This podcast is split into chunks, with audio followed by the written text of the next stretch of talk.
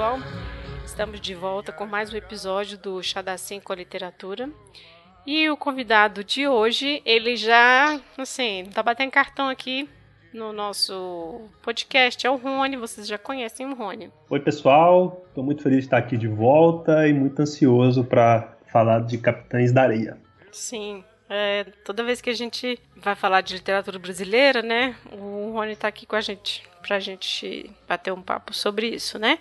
E a gente demorou um tempo pra gente pensar que livro que a gente ia fazer, né, assim, e acabamos decidindo por esse. Você quer falar por que a gente decidiu esse livro? Ah, então, acho que o Jorge Amado tava um pouco assim no nosso horizonte, né, mas ao mesmo tempo com a quarentena a gente ficou um pouco na dúvida se não partia para esse tema também, né, de pandemia, confinamento e tudo, mas já que a gente está vivendo isso, né, não precisamos ficar reforçando com outras coisas, então a gente foi para o Capitães da Areia, que tem algumas temáticas sociais super relevantes e de contexto também, quando ele foi escrito, que acho que é muito importante a gente falar hoje, né?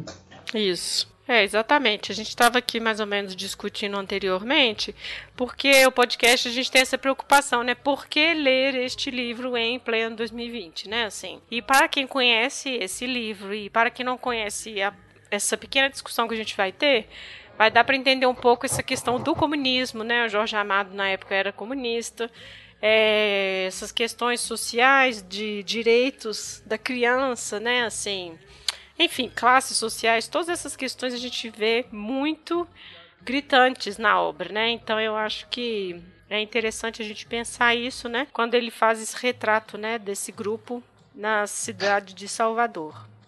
Bom, talvez antes da gente passar para o livro, vamos fazer uma pequena biografia dele, porque assim, é um autor gigante, todo mundo conhece, mas pode ter uma outra coisa aqui que a gente tem que apresentar só para fazer mesmo essa introdução. Vamos lá? Vamos lá.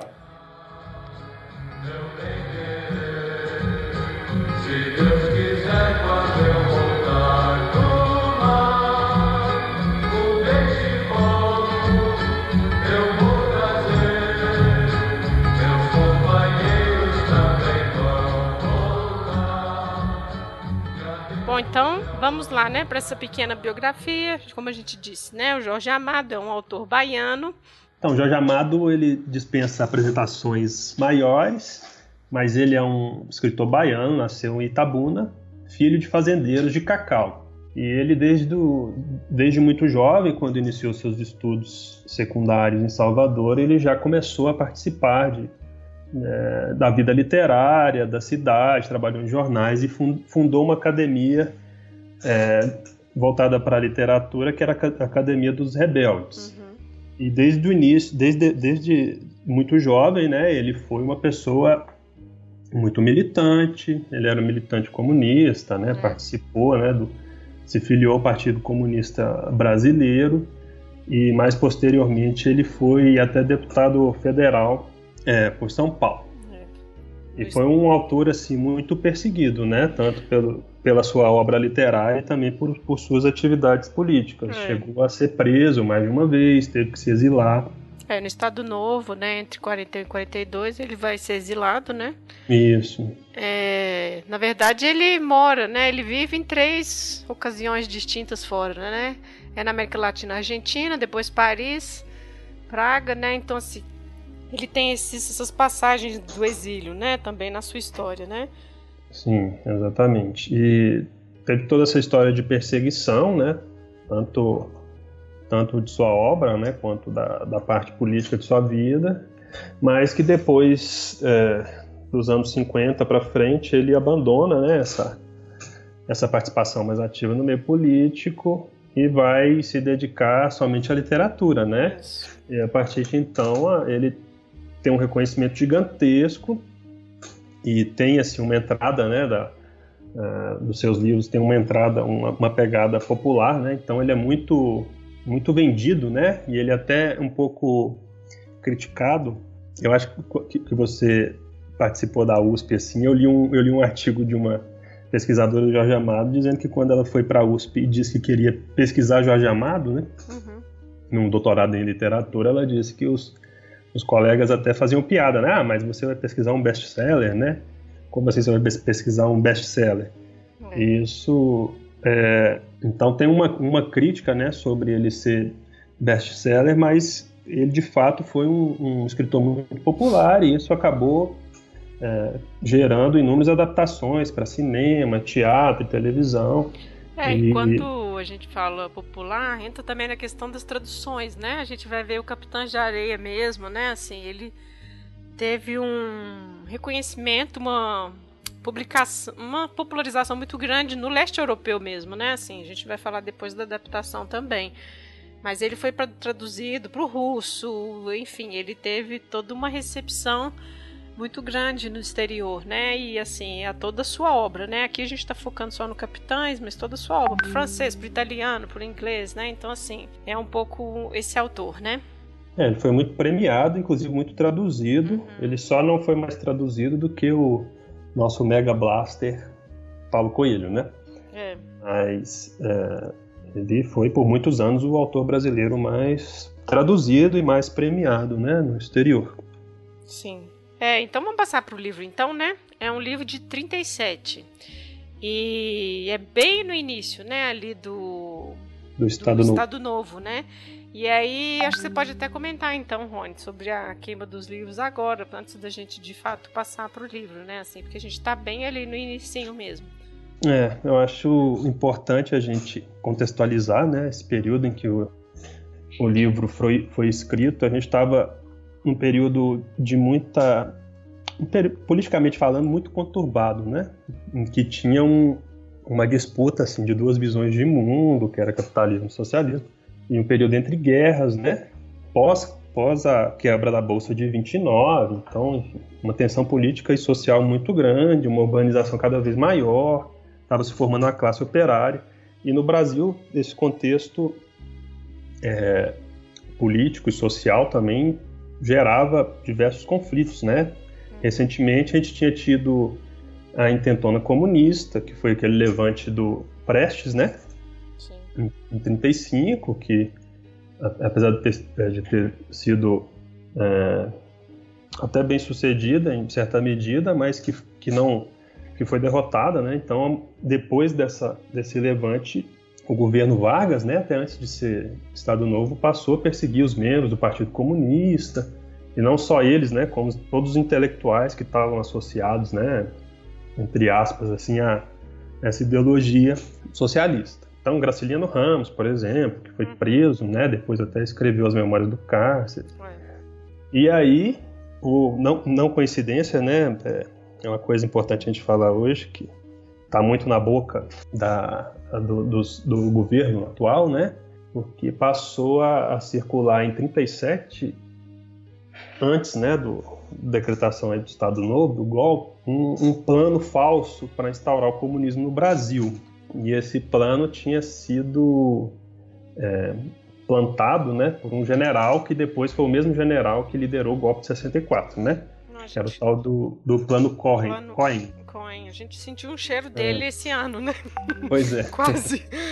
Então, misericórdia. É aquela coisa, né? Você pega uma falsa ameaça para embasar uma guinada autoritária. Então, o Getúlio Vargas fechou o Congresso, cancelou eleições e fechou tudo, né? Aquela coisa do fecha tudo aí, que a gente está vendo muitos saudosistas aí de um passado obscuro, um passado bem atual. Isso, pedindo novamente, né? Então, o Jorge Amado estava nesse cenário quando ele escreveu o livro, e o livro dele foi apreendido em bibliotecas, livrarias de Salvador, em novembro de 1937, e foi queimado com diversas outras obras, mas assim, o grosso daquele lote, né, de livros queimados pelo Exército, a maior parte deles era dos livros de Jorge Amado, né, o Capitães da Areia, na maior parte, e alguns livros que ele tinha escrito anteriormente.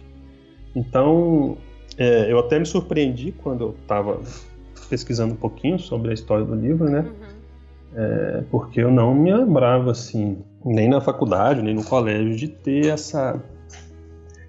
esse fato, porque é um fato muito significativo, né? A gente viu isso na Alemanha, por exemplo, Só que no Brasil a gente tem esse péssimo hábito de não enfrentar, né, esse passado, né? De não confrontar esse passado. Parece que uma estratégia, inclusive, de que também está rondando a gente atualmente, né? Não vamos falar disso, que isso desaparece, né? Então, assim, né, a história tendo sempre que lidar com este passado do autoritarismo e tudo mais, né? Então, assim, quando, né, a gente estava pensando nesse episódio, essa questão da queima de livros me pareceu tão surreal, sabe? Assim, queimando livros em frente ao colégio, né, lá em Salvador. E, assim, é atual, porque a censura, né, assim, não acontece tão materialmente do jeito que a gente está vendo aqui, que foi o caso dos livros dele, porque ainda existe a gente lembrando isso o tempo todo, os historiadores, as ciências humanas, né, assim, tem ainda, eu acho, um pessoal lembrando, gente, olha, esse caminho a gente já foi, né, assim, então, acho que a gente ficou meio pensando, tipo, nossa, isso é muito recente, aconteceu ontem, sabe, e, enfim, aqui, né. Pois é, e foi uma coisa de uma maneira tão explícita, né? Hoje a gente encara esse tipo de política, né, autoritária de uma maneira implícita, invisível, em coisas que a sociedade em geral não enxerga, né? Pegar um exemplo, aquele programa que tem com os presídios, né, da leitura dos livros, que vai diminuindo a pena e tudo mais. Esse ano... Ah, sim. Né, ano passado, para esse ano, houve uma revisão na lista dos livros que iriam ser enviados pelas editoras. Então, assim, já tem gente canetando, censurando os livros, que não tem nada a ver, e aí era crime e castigo, sabe? Assim, então, tem temáticas que elas estão sendo, sim, observadas, sendo entendidas como perigosas, né? Assim, pleno 2020, né? Então, é um negócio assim, a gente não pode baixar o braço nunca, sabe? É uma coisa do audiovisual brasileiro, né? Assim, o governo não vai patrocinar aquilo que a tradicional família brasileira, exato, né, que escolheu esse governo, não vai patrocinar coisas que vão contra essa tradicional família brasileira, né? Então, exatamente. Algumas coisas mais explícitas, outras menos, mas eu fiquei chocado disso não ter virado, sei lá, um memorial na Bahia, né?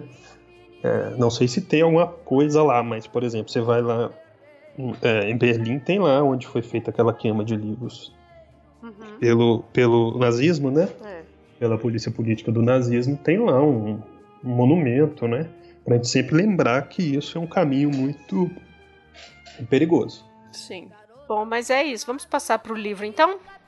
Vamos.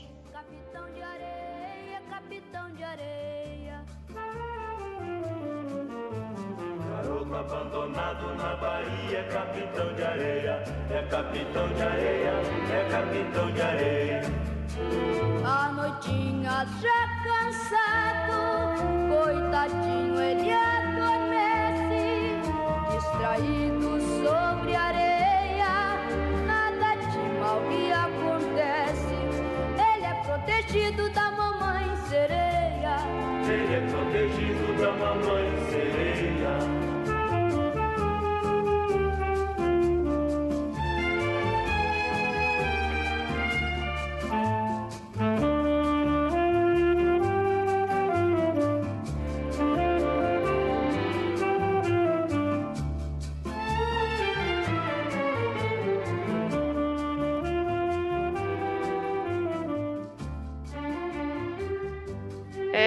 Bom, então vamos lá, pessoal. Como a gente já disse, o livro Capitães da Areia, né, é de 1937, e ele conta, então, a história de um grupo de meninos, né, que moram nas ruas de Salvador, né, na década de 30.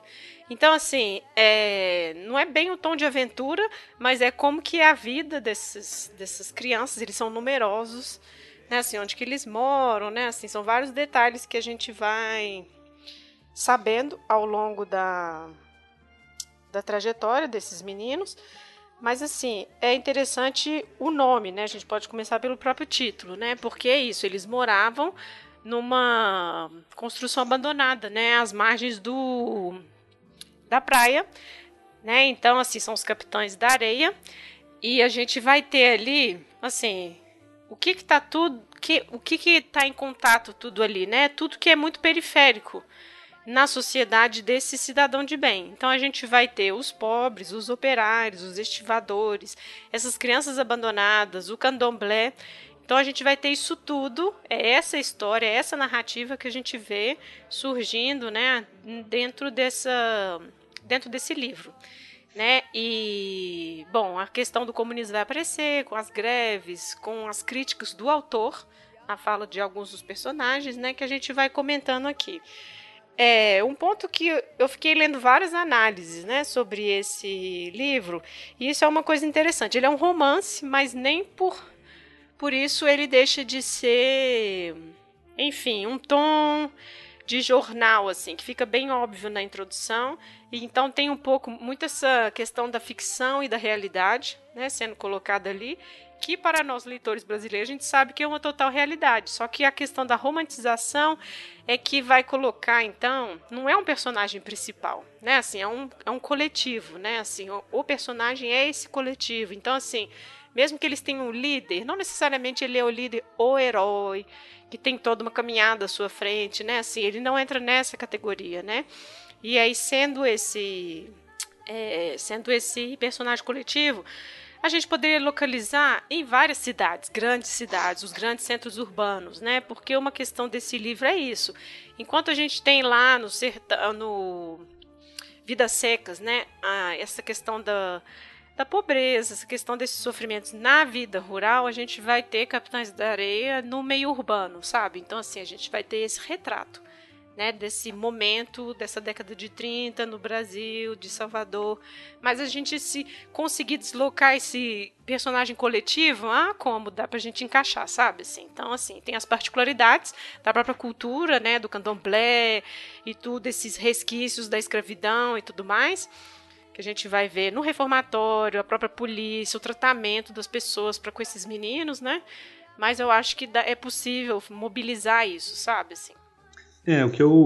O que você falou, eu também concordo, porque o que eu acho genial do livro é isso, né? Assim, de cara ele já coloca a história assim num lugar muito próximo, né? Um retrato muito fiel da realidade, né? Que ele traz aqueles recortes de jornal, isso, em que ele já dá o recado pra gente quem são os personagens, né? Que é o grupo de crianças ladronas, entre aspas, né? Que ele coloca lá.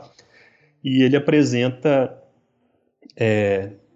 o jornal, fazendo essa notícia, isso, sensacionalista, né? Enfim, qual que é o papel do jornal em relação a esse problema social que são as crianças abandonadas que praticam furto. Aí o jornal só olha para a questão do furto, que eles são um incômodo para a cidade. Isso. Aí tem o capitão de polícia, que se exime da responsabilidade, dizendo que quem tem que resolver esse problema é o juiz. Aí o juiz fala que não. Parece até um Twitter, né? Nossa, sim. Um vai falando assim, tipo, marcando direito o outro. De resposta agora, fulano com... Exatamente. Exato. O pessoal entender, tipo, como se fosse cartas da a redação, né? Tem a matéria e as cartas da redação. Aí tem o juiz e o diretor da polícia batendo boca. Aí aparece uma mãe de uma criança que foi presa e foi pro reformatório dizendo que é horrível. Isso. Aí aparece um padre dizendo que é horrível mesmo, porque ele faz trabalho social no reformatório. Aí aparece o diretor do reformatório, isso, dizendo que não é nada disso, que lá é maravilhoso, que lá é para reformar as crianças, não é para torturar, nem para deixá-las pior, né? Isso é interessante, porque, assim, essa narrativa dos vários recortes de jornal, né, que é a introdução desse livro, termina com a resposta, né, deste diretor do reformatório, respondendo ao padre e respondendo à mãe. Então, assim, o jornal decide a narrativa, né, assim, além do tom muito de denúncia, crianças ladronas invadem a casa do coronel tal, e uma pobre criança que estava lá dentro, né, assim, você consegue quase ouvir uma narração de Cidade Alerta, sabe? Assim, desses primeiros, né? E aí ele termina com isso, então assim, você sente que tem um lado ali que já está estabelecido, né? Então a gente vê a figura da igreja, a gente vê a figura do Estado, né? A família e o braço armado do Estado, né? Que é tanto a polícia quanto os reformatórios e tudo, né? E essas entidades, né? Elas vão estar presentes o tempo todo nessa história, né? Assim, então essa parte da ficção é legal nisso, porque não é tão ficção, né? Assim, se você abrir, dependendo se for ler uma notícia hoje, ainda é esse tom assim, porque denuncia uma postura, uma posição política daquele jornal, né, ou de quem está por trás daquilo, né, e eu acho que ele foi muito genial de fazer isso, né. Foi, e muito, assim, muito corajoso até, né, porque naquele contexto, né, ele trazer essa crítica, e ainda mais colocando esses atores tão marginais no sentido original da palavra, né, não no pejorativo, que é aquilo que você falou, né? Então, os meninos que são invisíveis, mas vistos quando são delinquentes, né? Isso. Aí tem a prostituta, tem o pessoal do candomblé, a capoeira. Então, assim, tenho que lembrar que nos anos 30, isso era tudo perseguido, né? Isso. Então, era ilegal. As práticas de candomblé, a capoeira era criminalizada. Então ele traz tudo isso para a obra dele e tenta mostrar, né, essa relação da classe mais, a classe que está no poder, a relação dela com esses personagens que são gente, né? Eu acho que é isso que ele quer dizer no final das contas, são pessoas. Isso, porque eu acho que é uma questão de, por exemplo, é um grupo, eles têm uma hierarquia entre eles lá, tem um líder e tudo, e eles trabalham em comum para arrumar comida, né? Eles cometem pequenos furtos, eles têm estratégias ali dentro de como roubar, qual casa, você vai na frente, observa a casa durante alguns dias, enfim, eles têm essas estratégias. Porque aí eles compram, dividem o dinheiro, compram comida e aí já tem que pensar na próxima, né? Então, assim, é um pouco essa rotina desses meninos. E aí, quando você fala disso que é tudo proibido, é muito interessante, porque aí tem episódios pontuais, né? Assim, que é a mãe de santo, que quando o Ogum, ele é apreendido pelo delegado, ela vai até eles para ver se tinha como ele resgatar lá de dentro da delegacia. Depois tem o João de Deus, eu acho, que é um capoeirista que ensina os meninos a jogar capoeira, né? Então, assim, são nesses pequenos episódios, né, que a gente vai vendo essa rede de solidariedade que existe entre aqueles que eram considerados como fora daquilo que a sociedade brasileira, a sociedade baiana estava tentando, né, assim, dizer o que era para ser, né? Então, eu acho que isso é uma coisa que fica interessante de ver nesse grupo, né, assim, e como cada um desses integrantes, ele representa de alguma forma a própria, assim, cada um é como se fosse uma característica, sabe, assim, eles, como a gente está dizendo, eles são um coletivo, então não tem um destaque dentre eles, assim, mas aí a gente tem um que é o professor, que é o que lê, que é ele que, enfim, conta as histórias de noite, é o que usa óculos, ele é o intelectual. Aí a gente tem o... É o João Grande. É, tem esse que é o João Grande, né? Então, assim, que ele é muito forte, e aí é ele que protege os novatos, né? Então, assim, cada um desses personagens vai ocupar um lugar ali, compondo esse coletivo, né? Então, enfim. E aí, a partir dessa sobrevivência deles, né? Porque é isso, o tom da narrativa, o Jorge Amado colocando, olha, a vida dessa... Né, essa realidade não é nenhuma questão da defesa do crime em si, mas olha o que eles são expostos, né, o que a sociedade impôs a esse grupo, porque é isso, né, assim.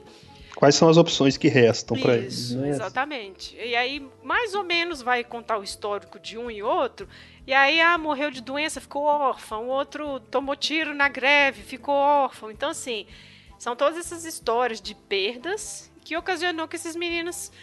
a gente só tem a nós mesmos. Então, como que a gente vai sobreviver nessa cidade grande? Isso é legal porque, assim, ele não aprofunda muito, né, nessa psique, nessa personalidade ou nessa história pregressa dos meninos, né? porque no final das contas eles não têm, né? Eles foram abandonados, ou ficaram órfãos, eles são fruto de alguma violência, né? Então são garotos sem história, sem memória, né? Enfim, cheia de ausências em suas vidas, assim. Então, ausência de tudo, né? De coisas básicas, por isso que eles praticam esses furtos para sobrevivência, mas também de ausência de carinho, né? De afeto, de todas essas coisas, né? E isso desencadeia determinados comportamentos também, que eu acho que a gente pode falar mais um pouquinho depois. Sim, eu acho que isso que você está falando é muito interessante. E aí eu vejo duas coisas. Você falou, não tem um desenvolvimento da psique, porque ao mesmo tempo, quando eu falei assim, pode deslocar esse grupo para qualquer outra grande cidade, porque eu acho que é isso.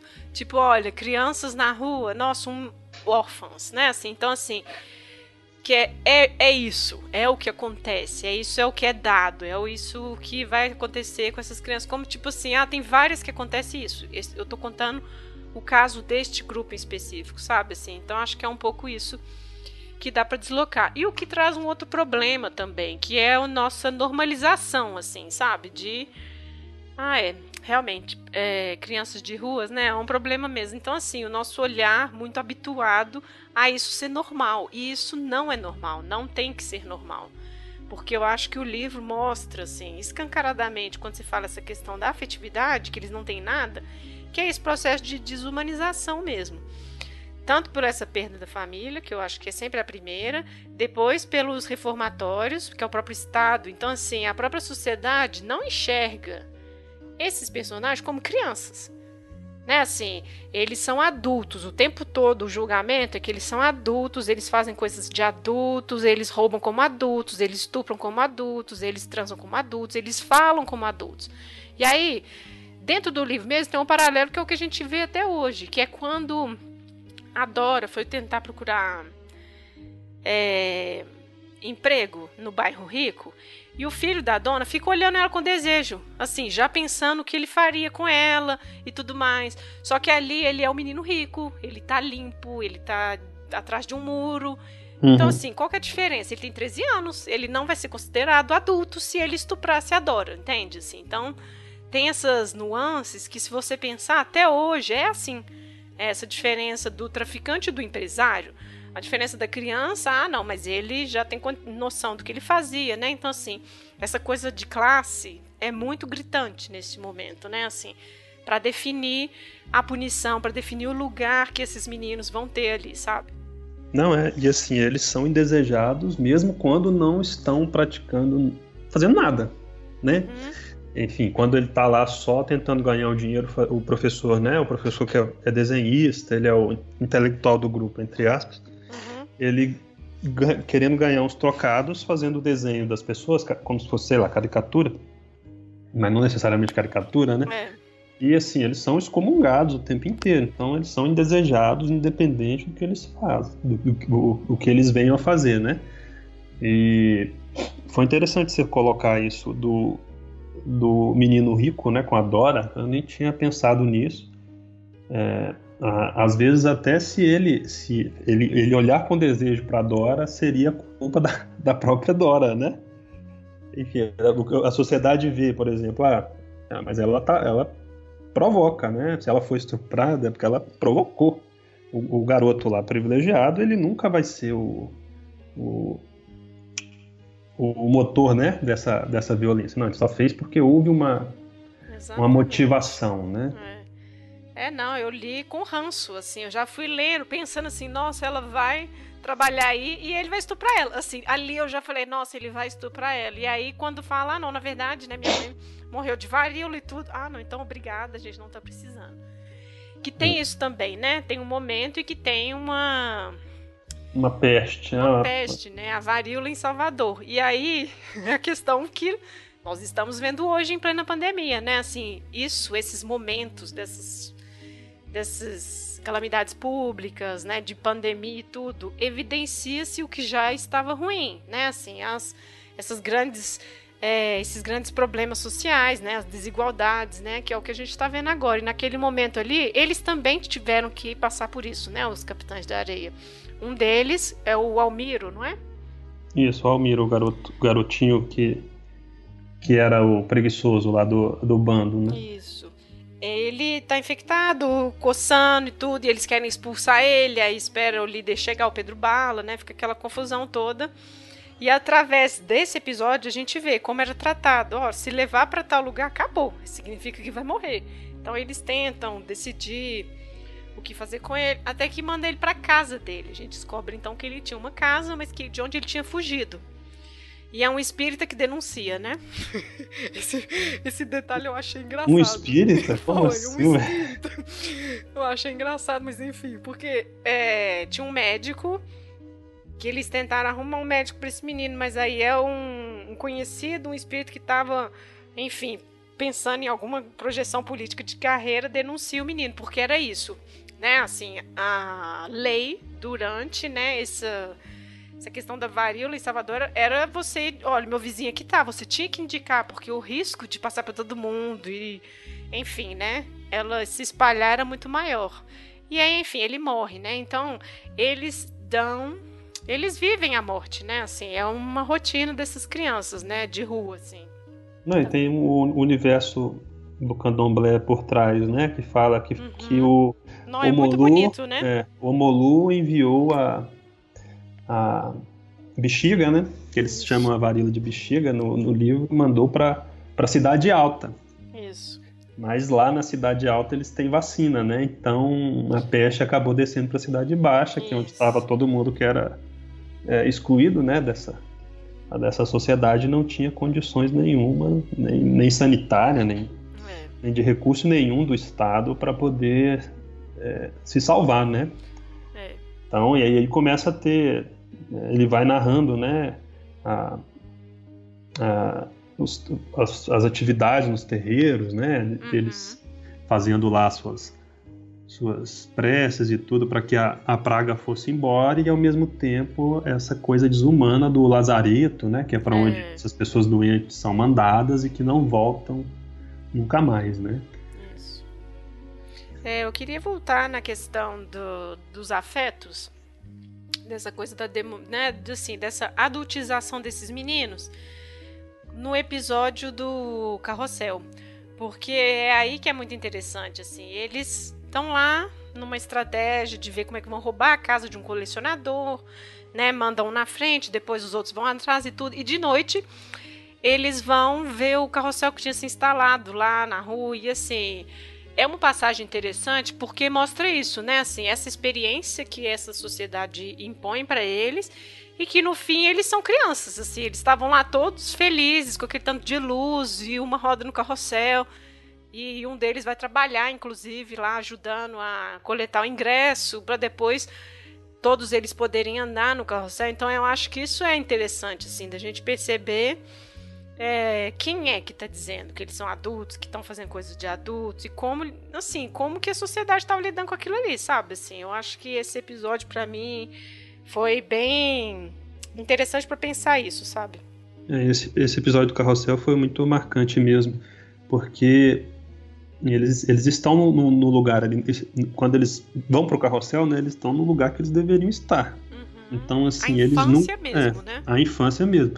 Porque nunca tiveram acesso àquilo, né? Então parece uma viagem para outro planeta, né? Assim, que eles não têm acesso nunca. E é muito bonito. Até os personagens mais duros, né? Isso. Igual o Sem Pernas. Uhum. Que eu acho que para mim é o personagem mais sofrido dos últimos tempos, assim, que eu tenho lembrança de ter visto em qualquer lugar. Porque se não bastasse ele ser um menino de rua, ele era... Ele tinha uma perna coxa, né? Uhum. E ele, nas memórias, né, do livro, ele foi espancado por policiais, né? Torturados e enxovalhado, né? Fizeram troça dele e ele ficou muito marcado psicologicamente por isso, e ele virou um puro ódio em pessoa, né? Ele, assim, é o mais ranzinza, mais... Ele não tem conversa com ele, ele é Ele odeia tudo e todos, e nesse episódio do Carrossel ele fica deslumbrado, né? Ele viaja para um lugar que assim, ele nunca tinha estado antes, e não sei, é isso que o Jorge Amado passa, né? Poxa, são só meninos, e assim, olha como é que... Olha o que, que a gente fez essas crianças, né? Se transformarem. Exato. Sendo que a gente bastava deixá-las brincar no carrossel, ou ter acesso a uma educação, até acesso a um lar, uma cama, né? Eu acho que eu concordo com você, essa questão dos sem pernas, porque assim, todos eles tinham essa coisa do companheirismo entre eles, porque eles só tinham isso, né? Então a questão da maternidade depois vai vir com a andadora, chegar e tudo, mas essa questão do afeto eles tinham entre eles, e o sem pernas é isso, ele assim, ele era o puro ódio, e tadinho, ele tinha esses embates, porque assim, quando eles planejavam o assalto de uma casa, eles mandavam ele na frente, pedindo comida, abrigo, porque a pessoa se compadecia dele justamente porque ele era aleijado e tudo mais. E aí, passados uns dias, ele já tinha estudado a casa toda, vinha o resto do grupo e tudo, e eles faziam a limpa e tudo. Era isso a estratégia. E aí é interessante quando o Jorge Amado coloca esses embates dele, assim, do tipo, ele se sentia satisfeito, ele se sentia vingado quando as casas eram roubadas. Do tipo, olha, vocês me deram esse prato de comida porque vocês têm dó de mim, vocês ficam com nojo. Na hora que eu sento na mesa, vocês já estão com nojo. Eu vejo o arrependimento nos olhos deles quando eu tô sentado na mesa, ou quando eles me dão... Então, assim, ele tem essa coisa da vingança muito forte, e vai ser na última casa de uma senhora muito rica, a esposa do colecionador, que o menino tinha morrido. Nessa, ele chega a ficar muito abalado, né, assim, porque ela... não tem arrependimento, ela dá banho nele, troca a roupa dele, ela quer que ele seja o filho que ela perdeu, né, assim, ele está ali para preencher esse espaço, e ele chega a ficar balançado com isso, que é quando ele chora mesmo, né, no colo dela e tudo, e ela abraça o momento ele. De maior fragilidade dele, né. Assim, eu acho que é isso, ele teve um afeto ali que ele nem lembrava o que era, né, e aí eu acho que ali... ele ficou balançado, mas aí aparece o Pedro Bala. E aí, cara, né? Como é que tá? Você tá demorando e tudo? E aí ele volta pra essa vida, né? Então, mas assim... ele fica lembrando, né? Tem uma lealdade com o grupo, né? Sim. É como assim, se ele resolvesse ficar, ele ia abandonar o grupo, e o grupo vai continuar sofrendo a mesma coisa, né? Enfim, isso não vai melhorar a vida do grupo. E eu acho que é o que mais pesa para ele na hora de decidir, né? Apesar de depois ele ficar remoendo ele diversas vezes, e aí ele ficar ainda mais... Eu acho que vai piorando o ódio a cada vez, né? Assim, cada aproximação afetiva frustrada, né? Assim, ele, eu acho que vai piorando mesmo. Não que os outros não tivessem, não falar, né? Assim, a gente vê na narrativa que eles têm esses anseios. Mas ele realmente é um traço bem assim, bem evidente. Porque, por exemplo, Nossa, agora eu esqueci o menino que é do Volta Seca. O Volta Seca, ele é ótimo, esse personagem, porque ele tem essa relação com o cangaço, né? Assim, do padrinho dele ser o Lampião, a tia dele, né? Assim, tinha uma terra que foi tomada, e aí ele vem com ela para a cidade para resolver essa questão, e é quando ela morre. E aí ele fica, né, na cidade, sem ninguém e tudo mais. Ele tem essa coisa do cangaço, da violência, mas não é esse... Não sei, o personagem não fica tão claro igual quando é com sem pernas, sabe? Assim, não sei se pra você foi isso, mas... Assim... Não, eu nem acreditava nele falando que ele era afilhado do Lampião. Eu não acreditei até o final, porque ele parecia que era só assim, não, uma imaginação, uma afirmação dele, né? Isso, pra ele se colocar no mundo assim, não, eu sou eu sou afilhado do Lampião, eu admiro aquele grupo... Tem ódio das polícias e vai matar todo mundo, vai voltar pro sertão, né? Isso, ele tem ódio da autoridade, né? Mas eu não acreditava nele, mas quando chega esse tema do cangaço no livro, é de uma forma assim, não, é o braço armado do povo contra toda essa opressão. Que a gente tá mostrando aqui... na narrativa, e assim, por mais que tenha violência, é uma violência que está legitimada por conta de toda essa violência acumulada no lombo do povo sofredor, entendeu? É só um revide, assim. É, a gente tem o cangaço dessa forma. Eu acho que é um pouco esse paralelo com o próprio grupo, né, assim, deles, assim, eles estão fazendo justiça com aquilo que fizeram com eles, né, assim, estão devolvendo essa justiça do Estado. Então acho que tem esse paralelo com o próprio cangaço e vai ter esse personagem que é esse link, né? Eles ficam lendo, eles vão acompanhando reportagens no jornal, né? Assim, e comemoram, tipo, né? As reportagens e tudo. É, então acho mas que aqui tem... eu queria falar, porque a gente falou que no início do livro, né, apresenta ali o pano de fundo, né? Uhum. Que é aquela coisa da igreja, do Estado e tudo. E aí tem um padre que é o que escreve a cartinha. Eu adorei esse padre. Uhum. É, apesar, né, de ter aquela coisa salvadora, né, aquele papel cristão do Salvador, que não sei o quê, que vem aqui converter, salvar as almas, e acho que isso é um José pouco Pedro. Cansativo, o padre José Pedro, mas eu achei um personagem fantástico, que apesar dele ser um personagem que representa a igreja, ele apresenta um contraponto à igreja, digamos assim, o papel da igreja oficial, né, enfim, o que a igreja representava naquele momento.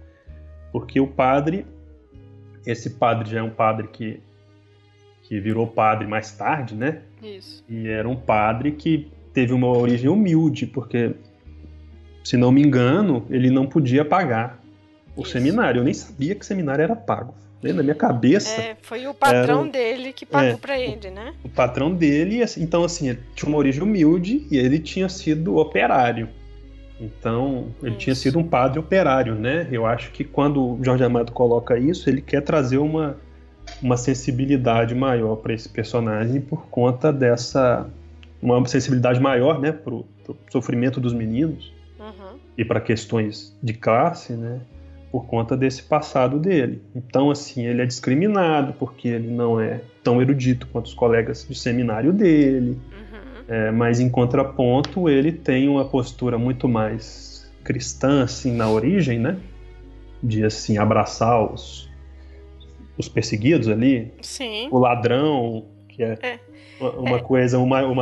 maior contradição do discurso cristão, né? É esse, não, o ladrão ele tem que ser perseguido, em vez de ser recebido, né? Assim.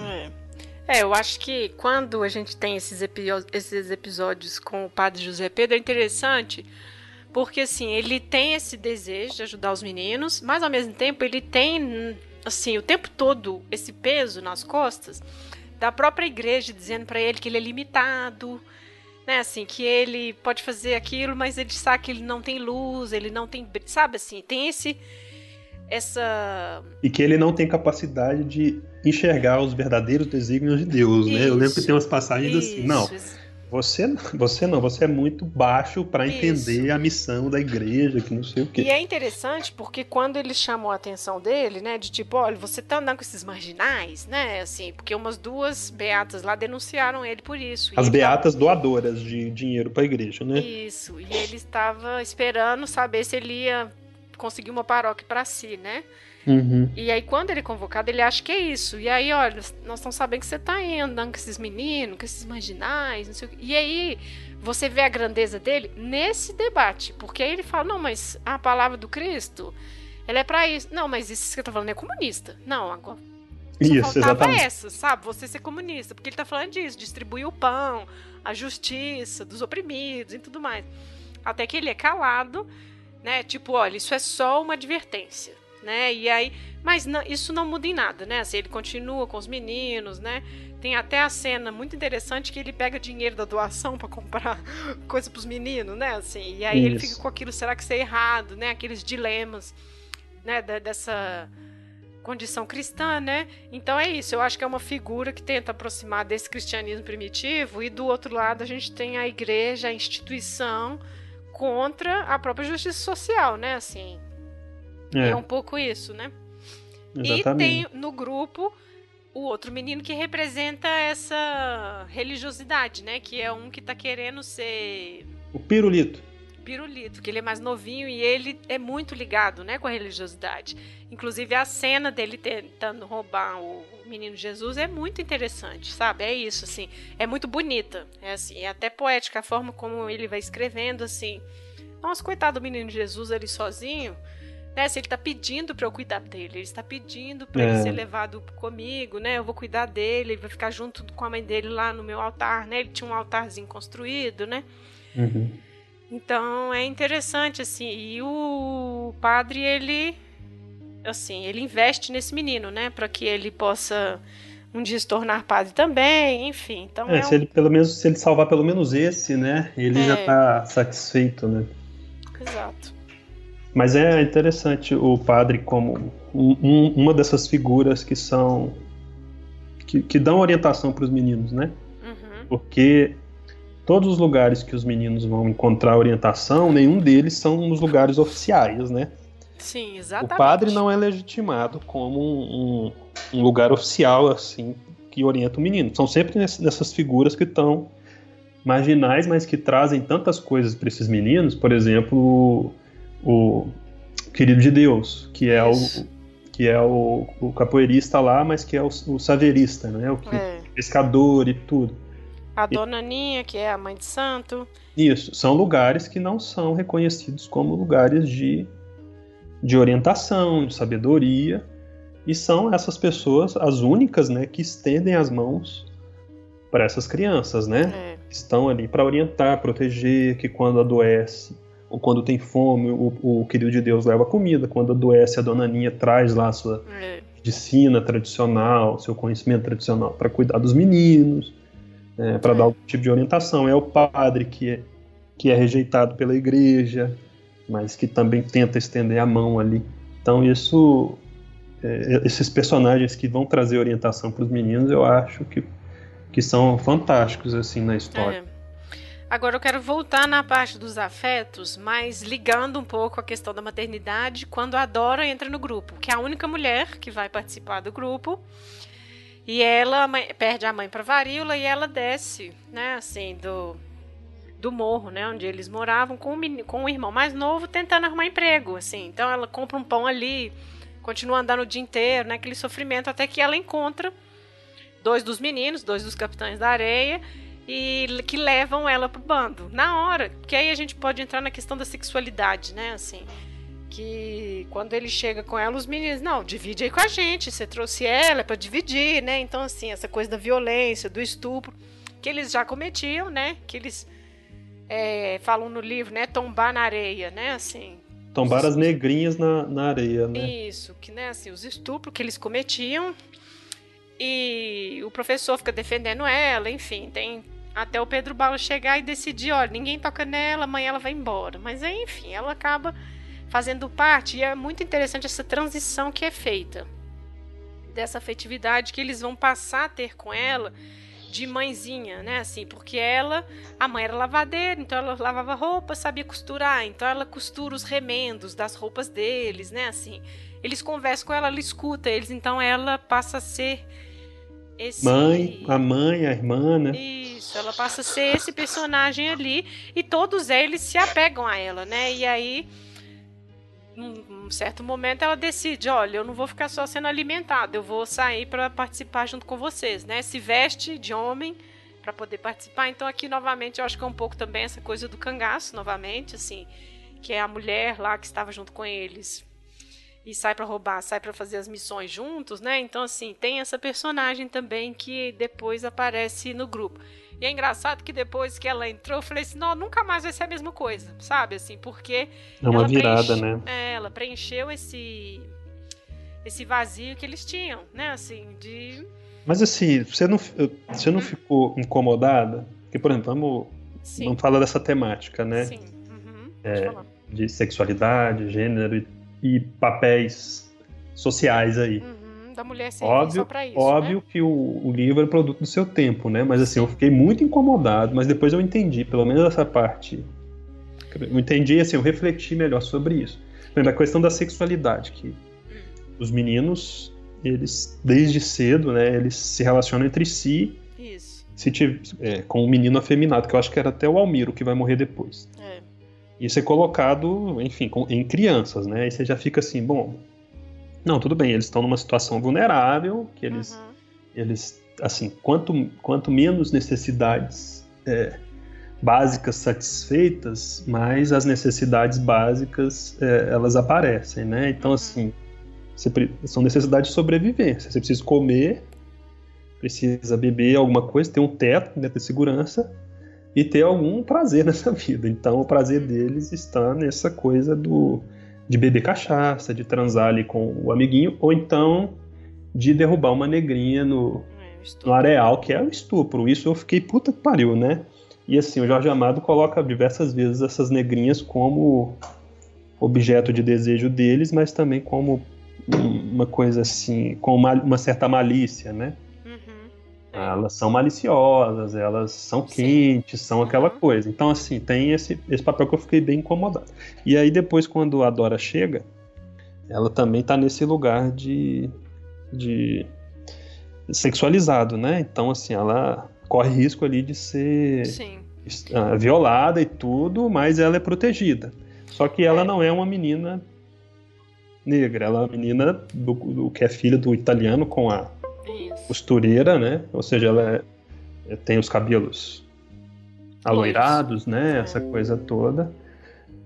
E depois, quando ela já tem essa defesa dela, ela passa para a transição de ser, de ocupar esse lugar da mãe. Eu fiquei muito incomodado com isso, mas depois eu, refletindo do livro em seu tempo e o papel que ela representa para essa narrativa, né, aí eu já fiquei um pouco, mas mesmo assim me deixou bem incomodado, porque acaba reforçando esses papéis, né, e assim, para ela assumir um papel de relevância depois, além da maternidade, ela tem que se vestir de menino para poder participar do bando, né?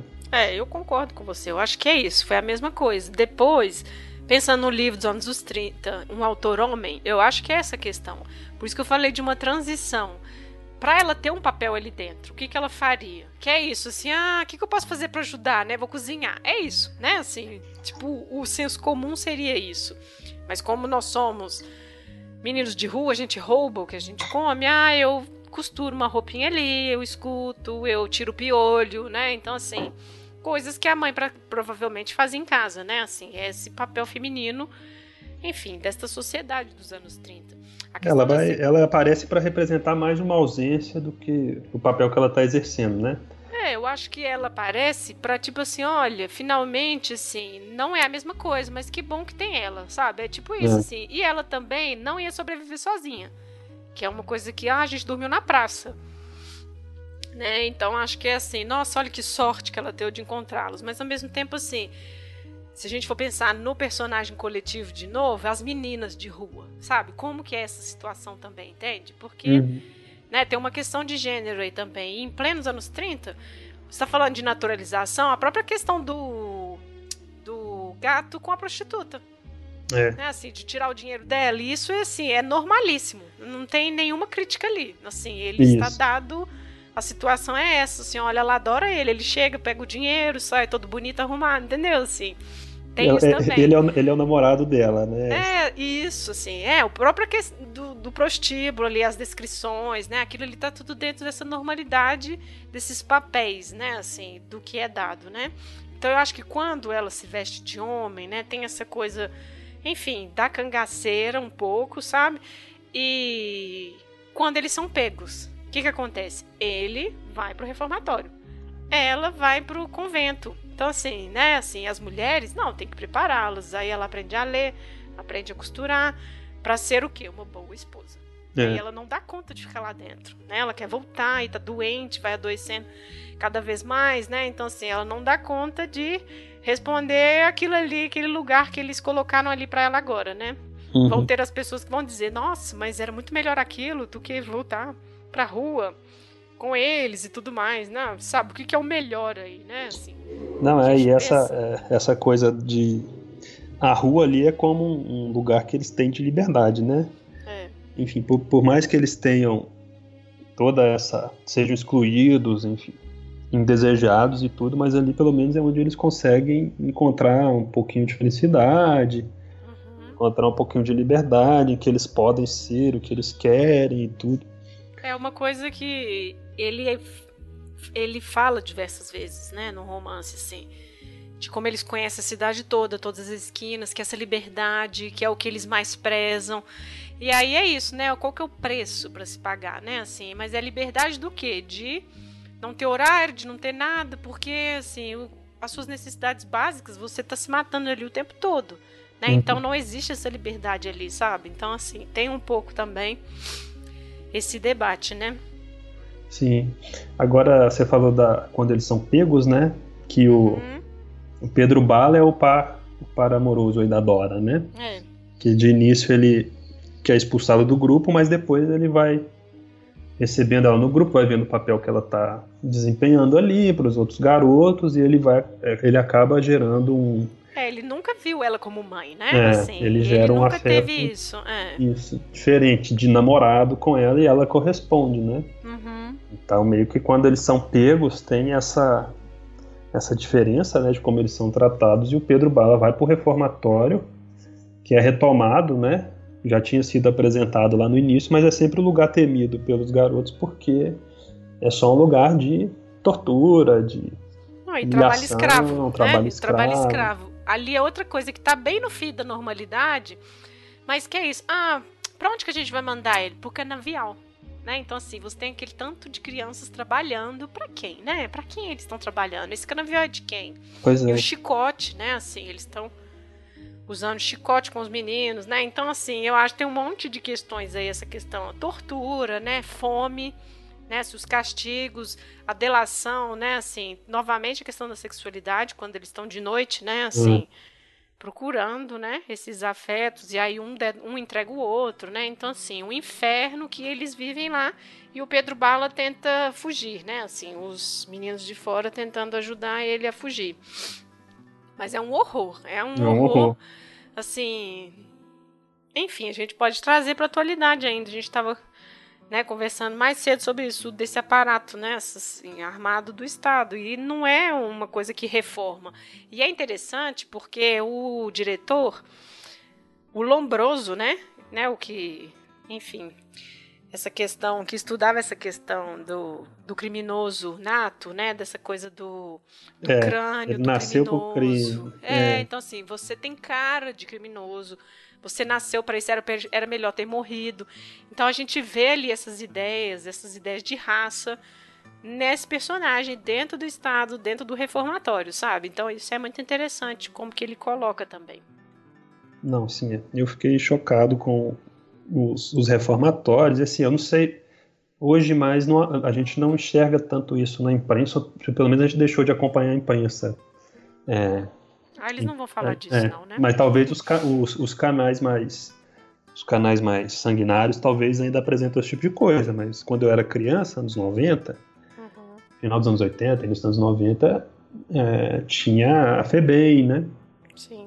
Não sei se ainda hoje existe Febem ou se só mudaram o nome. Que aqueles garotos que o pessoal apelidava de pivete, né? Menor infrator. Aí você via as fotos nos jornais com aquela tarja nos olhos, né? Aquela tarja preta. Quando eu estava lendo o livro, eu fiquei lembrando disso tudo e lembrei de algumas matérias, né? Da época, que eram de denúncias desses órgãos oficiais reformatórios, que a situação de dignidade era zero, né? E a situação de dignidade zero, que não dá nenhuma alternativa para essas crianças. Mas assim, não. Eles mereceram, né? Era meio um discurso oficial, assim, não, mas eles não são bonzinhos, eles não são santos. E é esse discurso que a gente tem hoje. Não, bandido bom é bandido morto. Mas depende qual bandido. Depende da cor dele, depende de onde ele mora, né? É isso, assim. Por isso que eu acho que o personagem do menininho rico me incomodou tanto, porque é aquilo ali. Assim, ele foi tão horrível quanto, se tivesse ocasião, teria estuprado a Dora. Mas como ele também ficou com medo, né, de pegar a doença dela, se ela tivesse com varíola ou não, mandou embora. Então, assim, é isso. Assim, o que define o criminoso é isso. A cor da pele, o lugar, a família, né? É isso. A narrativa é essa, né? Agora, uma coisa que, de fundo, que... acontecia aí nessa história era quando eles iam lá para a área das docas, né? Que tinha os estivadores, que é a origem aí do Pedro Bala, também um pouco a origem de certa liderança nata dele, né? Porque o pai dele era um líder sindical, né? Um líder grevista, sindicalista, que lutava ali por melhores condições, mais direitos para os trabalhadores e tudo. E quem conta isso para ele é o João Adão, isso, que também era, tinha sido companheiro do pai dele, tinha participado dessas greves, né? E esse João de Adão, ele traz um discurso assim mais oficial, talvez, assim, mais marcado, dessa questão de luta de classe, né? Uhum. Dessa luta por direitos, luta por mais igualdade social e uma coisa dessa necessidade de ter uma revolta popular para mudar as coisas, né? Ele fica o tempo todo falando, não, a revolução vai chegar. Quando a revolução chegar, não vai ser desse jeito mais. Não, quando a revolução chegar, não vai ser assim, né? Ele tá o tempo todo. E o Pedro Bala tá ouvindo aqui, não, meu pai foi isso, sabe? Então, ele vai se enchendo com essas ideias também, né? Não, e aí vai se enchendo e vai reproduzindo elas e vai tendo talvez mais consciência, né? Da situação deles enquanto marginalizados, né? Assim. E essa oposição com essa gente que sempre teve recurso, teve dinheiro e que não faz nada por eles além do pau, né? É interessante isso porque alguns deles têm essa noção. O professor é um, quando o cara aborda ele, dá o cartão dele, para ser artista no Rio e tudo mais. Ele joga fora, né? E o Pedro Bala fala, mas por que você vai jogar fora e tal? O cara gostou do seu trabalho. Não, mas a gente é bandido, não tem como a gente ser outra coisa, né? Assim, a gente já é bandido. E assim, não resignado, mas revoltado, né? Assim, não tem como eu ser outra coisa, eu sou bandido, é isso que eu sou. Então, eu acho que alguns deles, já com alguma maturidade, tinham um pouco noção dessas injustiças, assim, sabe? Desse lugar que a sociedade deixou para eles. E o professor é o professor de todo mundo também, né? Ele que é o único, o que lê para os colegas. Eu acho que é muito eu acho que tem essas passagens que são bem didáticas no sentido da mensagem que quer ser passada pelo livro, né? Sim. Porque assim, o Jorge Amado, lembrando que nessa época ele era tá no ápice do ápice. No ápice do ápice ali, era ativo, militante, apesar de ser muito jovem ainda, né? Não, voltando à queima, não foi à toa, né? Que decidiram que o livro era subversivo. Mas essa coisa da intelectualidade de esquerda, através, né, da literatura, ou das artes, do cinema, sei lá, deles educarem as massas, para que as massas tenham consciência, né, da exploração e aí ser o motor de uma transformação e tudo. Então o professor é esse que acessa um conhecimento e passa a mensagem até... Isso. Ele absorve e passa oralmente essa mensagem, né?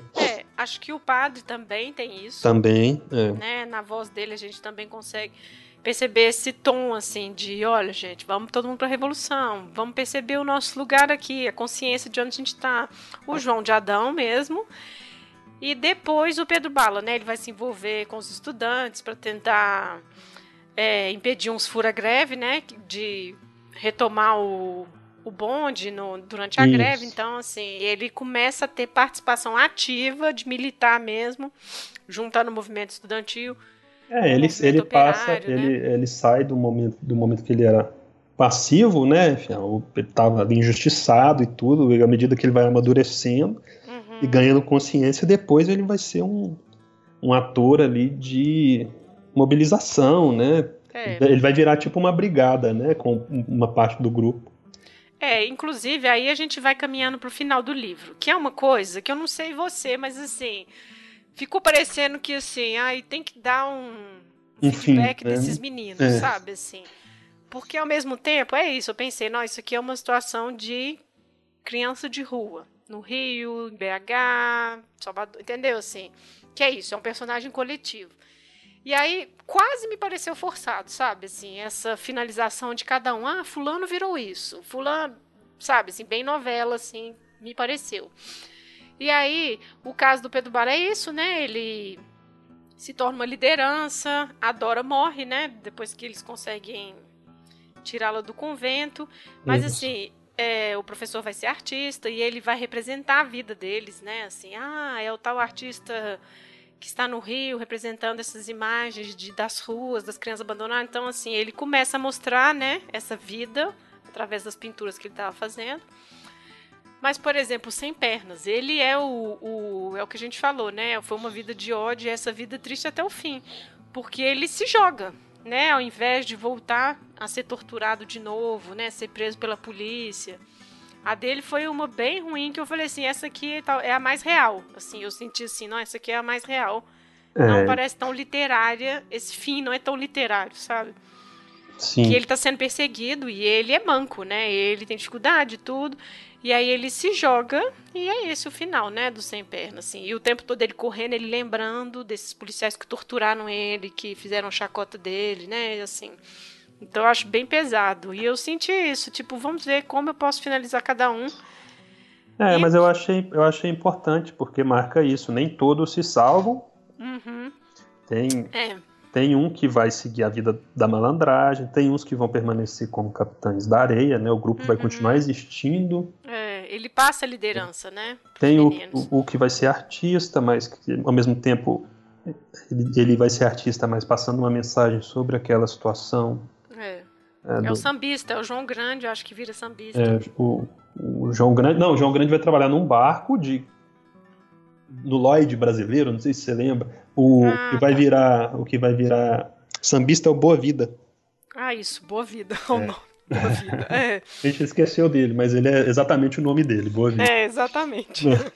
E o Pedro Bala vai...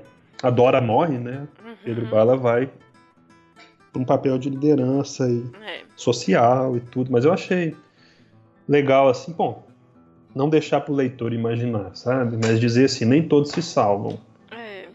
Eu não sei, eu fiquei com essa impressão, mas também porque eu fiquei pensando assim, nossa, depois a gente ainda teve muito, assim, sei lá, se a gente for pensar, né, do livro em 1937 até 2020, sabe? Que políticas públicas foram feitas para lidar com essas questões, sabe? Assim, de diminuir, de não, né, de lidar com crianças abandonadas, né? Assim, aí que eu pensei nisso, foi, não, tinha muita caminhada ainda pela frente. Nossa, sabe? Eu acho assim, no meio urbano é onde está essa realidade dessas crianças, né? Sim.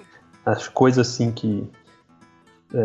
que tenha sido efetiva ou em assim, pensando em caráter nacional, né? Eu acho que nenhuma, a não ser o Estatuto da Criança e Adolescente. Isso. Acho que o Bolsa Família deu uma ajuda também. É, o Bolsa Família deu uma ajuda. Essa obrigatoriedade da escola, mas assim, não... Por exemplo, a questão da violência, dos reformatórios, sabe? Assim, por isso que eu acho que ficou um final só para o leitor aqui. Olha, gente, foi isso. Né? Claro que eu estou lendo o livro em 2020. Não estou falando que Jorge Amado fez isso lá.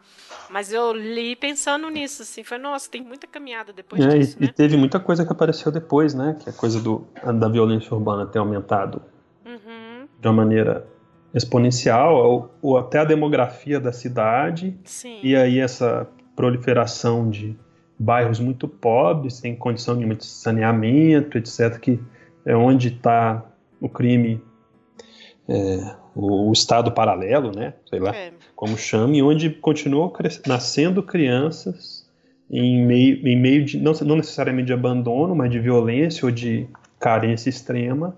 E quais são as opções dessas crianças, né? Eu acho que o Bolsa Família, obviamente, ajuda, mas a situação ao redor, né, permanece não é só isso, né? Precária, Por isso que eu volto naquilo que a gente comentou, a questão da gente naturalizar isso. Ah, é normal não ter criança de rua, é normal ter pessoas em situação de rua, entende? Assim, eu acho que a gente tem isso muito forte ainda, sabe? Então, quando você lê esse livro, você vê esse processo de desumanização da sociedade toda, assim, todo mundo é responsável por aquilo. Eu lembro do Frei Beto falando, eu fui na palestra dele, de um livro dele, e ele foi falando que desceu e foi andando ali na Cracolândia, e ele falou assim, nossa, nesses bilhares de anos do universo, sabe? Aquilo que tá ali é culpa de todo mundo.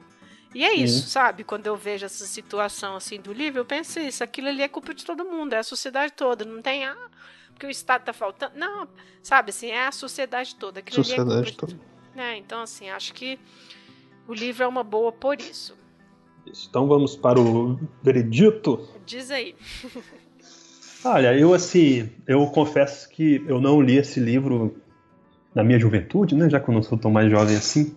Uhum. Então, minhas expectativas eram, assim, de um livro mais de aventura, uhum, de jovens, né? Que estão ali praticando diversas coisas, vivendo diversas aventuras, e quando eu me deparei no livro não era necessariamente isso, né? O livro, igual você falou no início, o livro não é sobre aventuras desses meninos. As peripécias desse grupo de crianças. Então, isso teve uma quebra de expectativa nesse sentido, né? Então, assim, não é aquele livro que você... Nossa, o que vai acontecer agora? O que vai acontecer agora?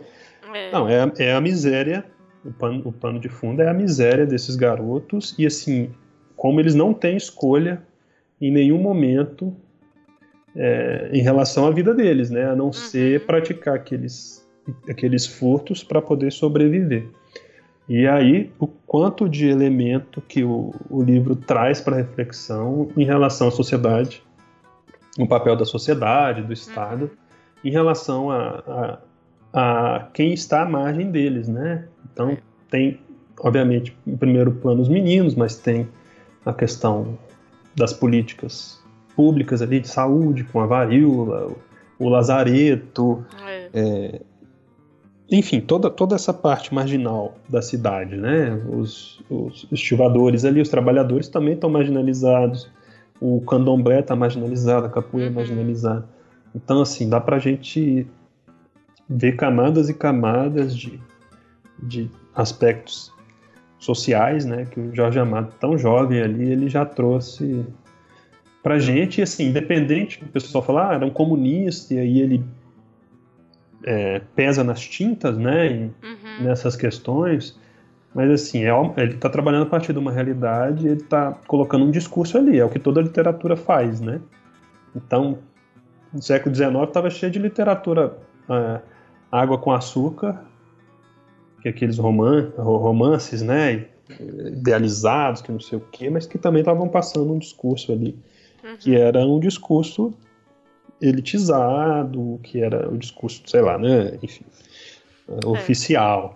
Então, assim, eu não vejo problema nenhum em ter esse papel também de passar uma mensagem, uhum, ideológica, né, vamos colocar assim. A gente não vai usar a palavra panfletário porque as pessoas acham que é negativo, mas é nesse sentido. As páginas finais é o convite para a revolução. Né? Assim, olha, é a família, é a terra, é todo mundo unido, né? Assim, ele tá deixando ali bem claro, assim, né? O narrador, né? No caso. Mas enfim, minha nota é... Eu vou botar a nota 9,5 aí. Para o livro. Não é para botar nota, né? Sim, mas eu gostei muito. Eu leria novamente, recomendaria. E eu acho que me foi uma provocação para ler mais coisas de Jorge Amado, assim, nessa bibliografia extensa dele, que eu acho que vai ser muito, muito bom. Eu acho que eu indicaria, né? Por isso que a gente está aqui conversando sobre ele também. É um livro que eu gostei muito. E acho que eu gostei por isso, por não ser essas aventuras pitorescas e tudo mais. Né? Nós vamos escancarar a miséria horrível que vocês já estão acostumados a ver. Porque é isso, assim, minha questão com esse livro de ler em 2020 é isso, assim. A gente ainda tem muitas coisas nessa mentalidade, assim, do menino de rua é menino de rua, mas o de 16 anos que também estupra, não, ele é um adolescente, né? Então, assim, a gente ainda tem isso ainda, né? Eu volto a falar isso, um é traficante, o outro é empresário, um empresário foi preso portando não sei o... Então, assim, a gente tem a mídia fazendo isso até hoje, né? Então, assim, a classe, ela define, sim, o lugar que você vai ter lá, a narrativa que eles vão fazer sobre você, a experiência a qual você vai estar submetido, sabe? Inclusive o seu julgamento vai estar... Exato. Né, o seu julgamento oficial pelo Estado vai estar condicionado a isso. E eu acho que, assim, uma das coisas boas dessa direita horrível é trazer de volta à discussão essas questões do socialismo, do comunismo, que é falar sem conhecer. E aí esse livro traz isso novamente, que é a própria igreja. Eles sabem muito bem o que eles estão criticando quando o padre João de Deus está falando sobre dividir o pão, sobre abrir a igreja para esses meninos, né, assim. Então tem todo um discurso oficial contra isso e que a gente está, assim, uns bons anos já vendo, crescendo. Qualquer desculpa é a cartinha comunista, sabe? É a cartinha na manga para qualquer coisa, acusar o outro, sabe? É uma caça às bruxas de novo. Sim. Eu acho que nesse sentido, essas tintas que você falou que ele pesa a mão, eu não sei, sabe? Porque tá tão gritante esse discurso fascista, sabe? O livro é de 37, né? Então vamos aproveitar. Já tá tão gritante que... Então a esquerda também tem que gritar, sabe? Assim, não sei. Assim, claro, eu acho que tem. Nesse sentido, eu acho que é interessante ver. Por isso eu volto nessa questão do personagem coletivo e que ele pode ser deslocado nas realidades brasileiras, sabe? Assim, é um grupo de meninas de rua, pode ser de qualquer grande cidade, centro urbano, e que vai ter todas essas problemáticas, e vai ter gente julgando, vai ter gente achando que bandido bom é bandido morto mesmo, ele já sabia o que fazia, né? Então, assim, eu acho que é muito atual, sabe? Assim. E o candomblé também, se a gente for pensar, né? Assim, essa perseguição que tem não chega a ser fora da lei institucionalmente, igual foi nos anos 30, né? E, né, durante muito tempo, mas tem também essas perseguições, né? Tem o preconceito. Então, enfim, eu acho que ele é atual nesse sentido, sabe? Eu acho que é uma indicação, sim. Beleza. Então, passemos para as adaptações.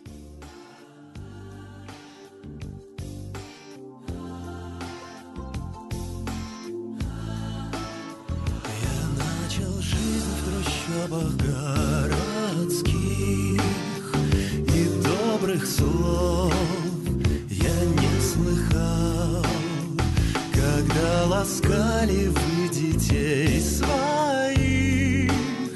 Я есть просил, я замерзал.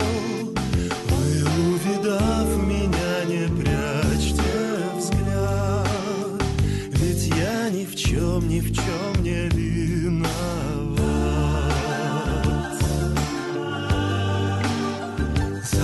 Вы бросили меня, за что? Где мой очаг, где мой ночлег?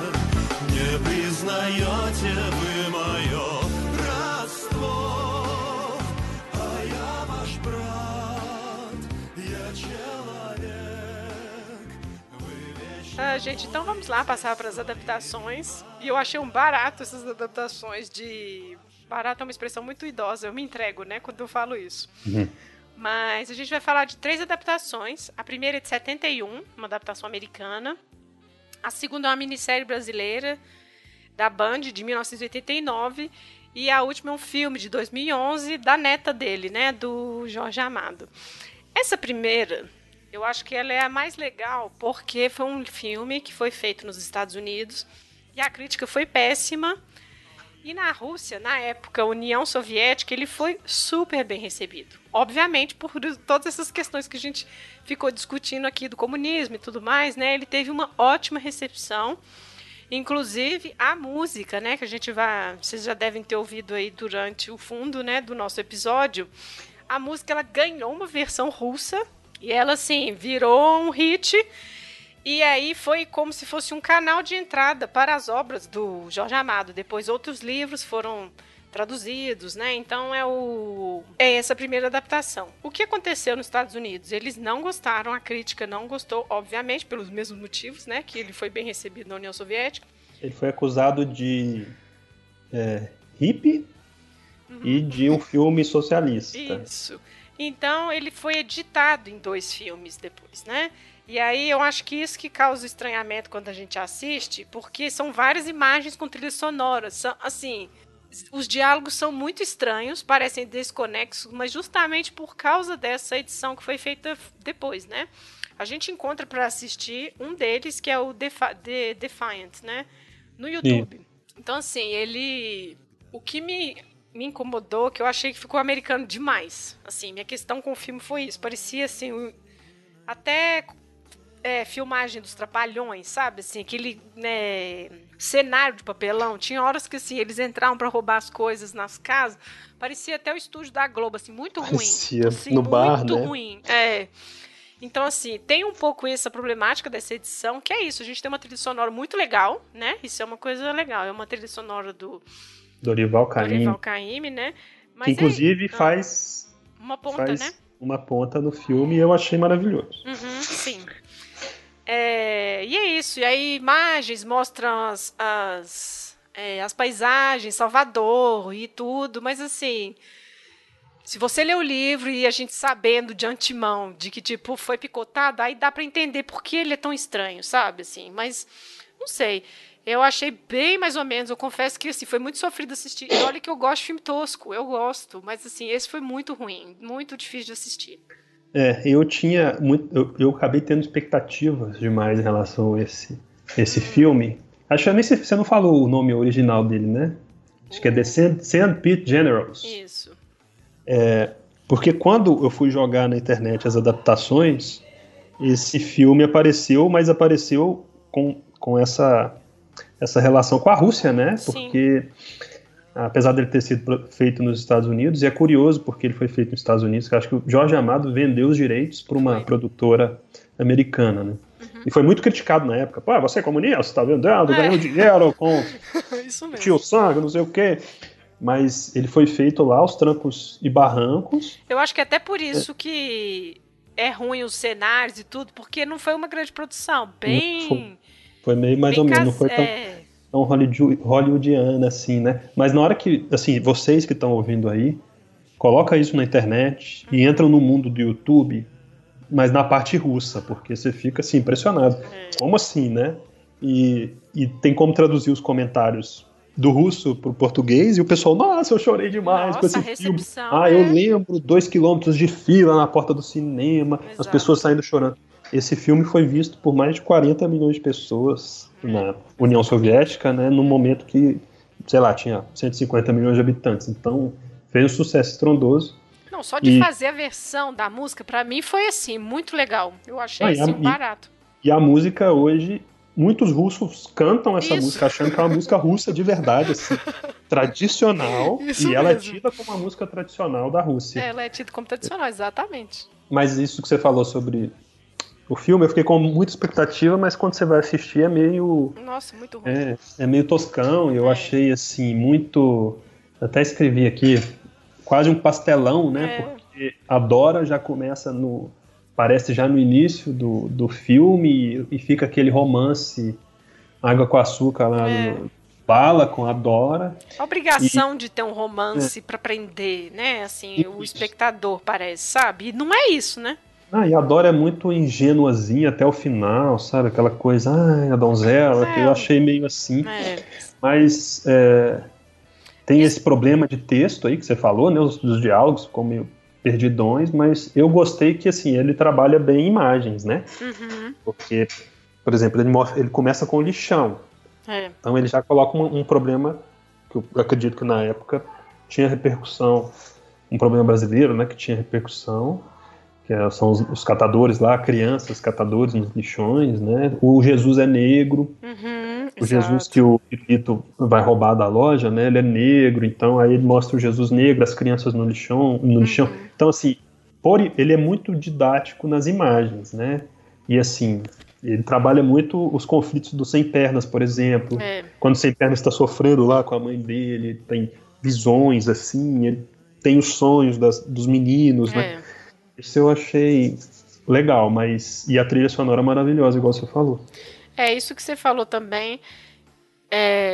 Tem um negócio que você anotou aqui que me incomodou também. Mas, enfim, eu acho que isso é uma coisa do cinema, assim, de os atores muito adultos pra interpretar muitos jovens. Aí fica... Eu acho que o tom pastelão veio disso. Uhum. Assim, ele, tipo, cara de 40 anos pra um menino de 13, sabe? Assim, não sei, acho que isso é uma coisa que ficou ruim também. Acho que isso que atrapalhou. E o final do filme, que parece que acabou essa merda. Então, eu acho que acabou com certeza. Nossa, eu fiquei assim, que é isso? Mas eu não entendi se eram os meninos indo lá protestar ou se já era o Pedro Bala líder sindical, entendeu? Vamos pensar que é a liberdade poética que o diretor deu pra gente, pra gente imaginar o que a gente quiser. Porque cara, é isso aí mesmo.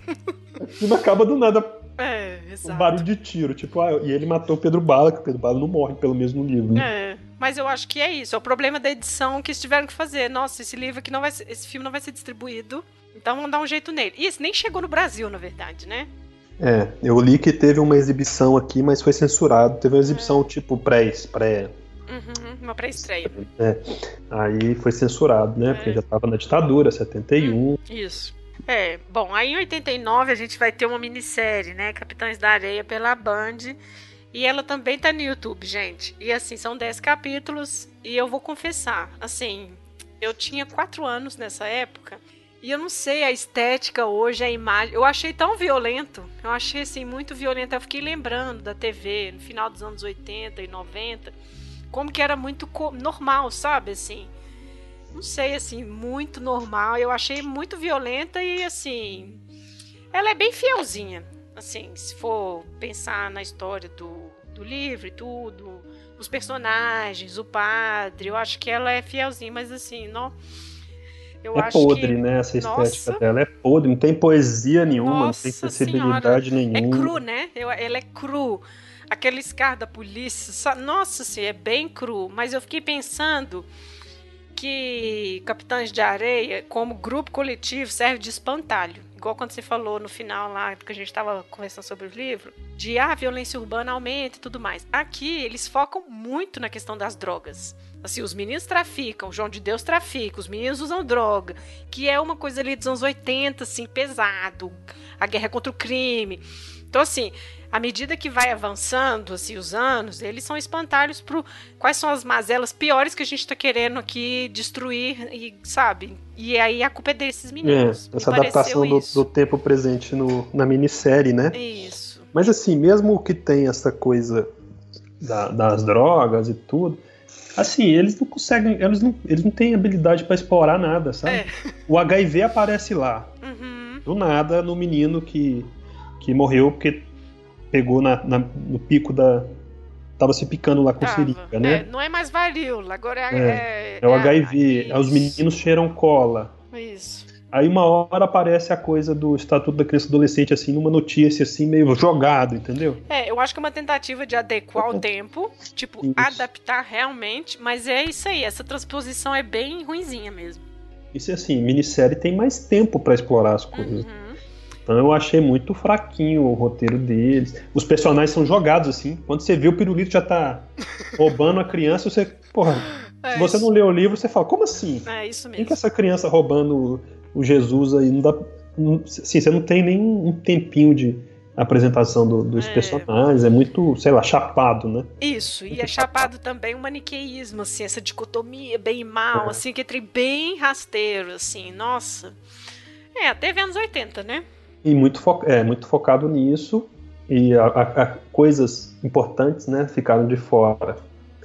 Que eu acho que essa coisa do reformatório, apesar de aparecer o reformatório. Não tem muita crítica em cima daquilo. Nossa, não tem nenhuma. O papel tem zero, da igreja, né? A polícia, entendeu? Uhum. As greves quase você não vê, né? Nossa, e umas tomadas ridículas, né? Assim, umas tomadas ridículas. Rápido. Nossa, assim... Muito rápido. Eu acho que também a primeira adaptação se perdeu um pouquinho nessas discussões mais chaves, assim, do livro, né? É. E essa de 89... essa questão assim, nossa, são só crianças, não tem nem cheiro, assim, não tem, parece que é tipo assim, vejam como é a vida das crianças de rua, sabe? Parece que a minissérie é isso, assim. Fiquei com essa impressão, assim, este é o retrato desta infância ladrona, sabe? Eu acho que, não sei, pra mim ficou bem isso, assim. E enfim, eu fiquei pensando assim, depois eu fiz paralelo com o de 2011, que quando o Pedro Bala estupra a menina, sabe, assim, eles não nos pouparam, eles botaram essa cena lá em 2011 colocaram. E não tem, sabe? Não, então, não tem. Quando eu falo essa coisa da violência dos anos 80, 90, esse cara é muito assim, na normalidade, sabe? É normal, sabe? Enfim.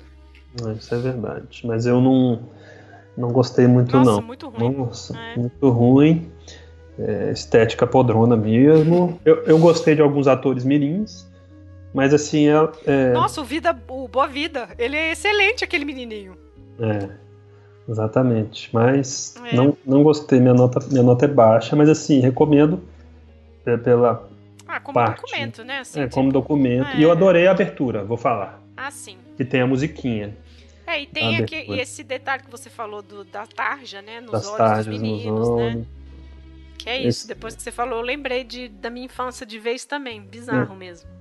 Gostei mesmo disso da abertura e da música. Agora, a última de 2011, né, é da própria neta dele, né, da Cecília Amado. E aí esse filme eu já achei ele bem mais interessante, as escolhas da diretora, sabe? Eu acho que aproxima um pouco mais, assim, não é nem questão de ser fiel ou não ao livro, mas ela traz uma narrativa que é muito mais, assim, do nosso tempo. Então, assim, a gente não tem essa questão das drogas, por exemplo, que os anos 80 quis deixar bem óbvio, mas a gente tem a questão da religiosidade, assim, ela tem um espaço muito forte, né, assim, ele tem várias cenas muito bonitas, né, assim, a cerimônia de Iemanjá, como que os meninos estão ali, e essas são as pessoas que acolhem eles, né, inclusive.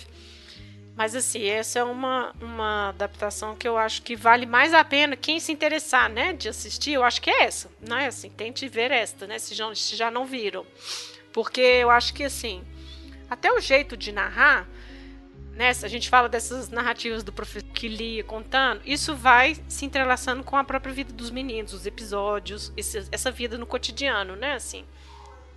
Uhum. Eu achei a melhor das adaptações. Eu achei o que tinha mais poesia nas coisas, né? Enfim, não era aquela coisa chapada. Tava sempre uma mensagem ali.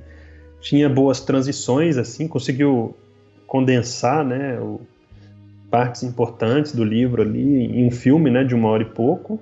Uhum. E essa coisa, acho que ele abaianou, talvez, mais o livro do que o próprio Jorge Amado, né? Uhum. Porque traz mesmo essa questão da religião lá, que é muito bonito, a procissão de Iemanjá, o terreiro aparece, né, também, é um vetor importante da narrativa, essa questão do lugar, né? Ela nos poupa da violência sexual. Isso, nos poupa disso, até a delicadeza com que ela trata a questão da sexualidade. Uhum. Das crianças, da relação do Pedro Bala com a Dora, né? Essas inserções são bem sensíveis nesse livro, nessa adaptação aí de 2011. Tem uma cena que eu acho que é legal da gente falar aqui, porque a gente está falando o tempo todo do Estado, da delegacia, quando ele vai tentar recuperar algum, né, na prisão, o descaso da polícia. Assim, porque era um delegado de plantão, né, no livro, ele já estava doido para ir embora. E ele tava fazendo umas perguntas para decidir se o Pedro Bala ia passar a noite na prisão ou não e tudo. E aí nessa adaptação, mostra o descaso. Pra ele tanto faz. Ele tá cumprindo o expediente dele, sabe? Então isso eu acho que é bem sutil e eu acho que é interessante de colocar. Isso tanto faz para essas pessoas. Ele tem que preencher relatório, ele tem que, sabe? E é novamente isso, essa desumanização, sabe? Assim, tanto faz, você vai ficar preso, se tá falando a verdade ou não, vou só consultar aqui. Se não tiver o nome aqui, né? Então, assim, tem. Eu acho que isso ficou interessante. Ficou. E assim, só falar pro pessoal que o livro, essa adaptação é bem fiel, né? O tempo histórico da trama. Uhum, isso. E ele é colocado naquele tempo e espaço lá dos anos 30. Dos anos 30. E agora a neta dele pegou um grupo de garotos para fazer o filme muito mais condizentes com a realidade. Isso, exatamente. De Salvador, né? E assim, pelo que eu li, ela selecionou os atores em comunidades carentes da cidade. Então, assim, os protagonistas, né? Os protagonistas é o coletivo, né? Mas os atores são negros, são mais condizentes com a população lá da Bahia, né? Isso eu achei super importante. Sim, e eu acho que foi isso que me... Opa!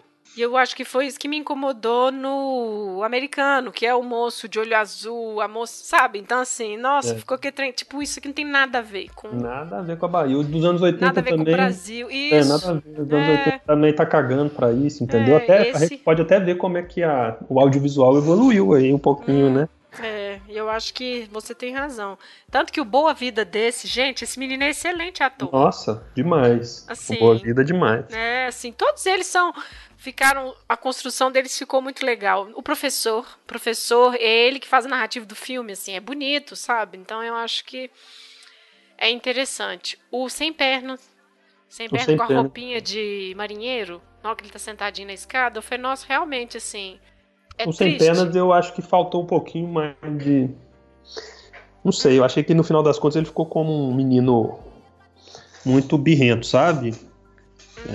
Eu não sei, eu achei ele violento também, eu entendi assim, ele violento, e ela também deixou no ar ali a morte dele, né, assim, porque isso é uma coisa que eu acho que foi uma solução boa da adaptação, que é o professor, o irmão mais novo, o Fuinho, o irmão mais novo da Dora, pergunta, né, não, mas e aí, como é que vai ser? Isso, foi bem legal isso. Ah, o que vai acontecer com fulano? Ah, fulano vai ser, então são projeções que ele tá fazendo, e é o que acontece com cada um deles.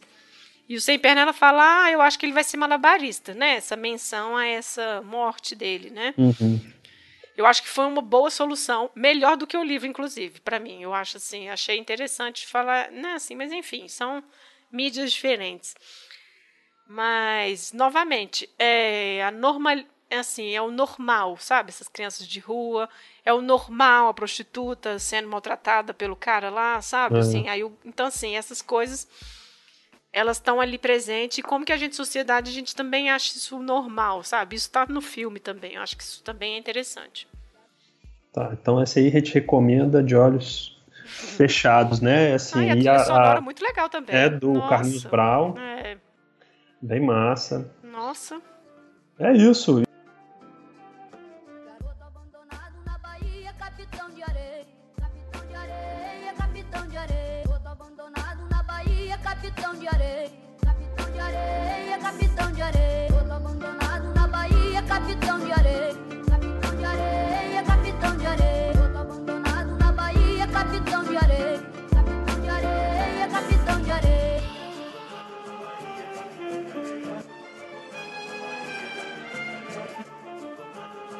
capitão de areia.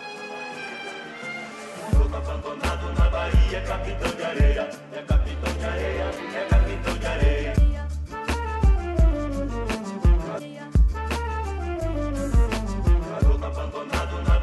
Capitão de areia, é capitão de areia, é capitão de areia.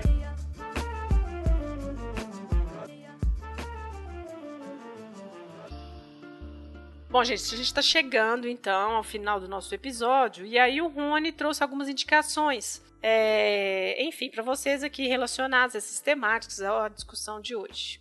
As indicações é um filme e um livro. O filme é Cidade Baixa, do ano de 2005, do diretor Sérgio Machado, que também é interessante para vocês entenderem um pouco mais dessa relação aí da cidade de Salvador, que é a cidade baixa, a cidade alta, né? E trata de um triângulo amoroso entre uma prostituta e dois homens que são muito amigos e que eles vivem fazendo fretes, praticando alguns golpes. Então, assim, tem um pouco dessa vida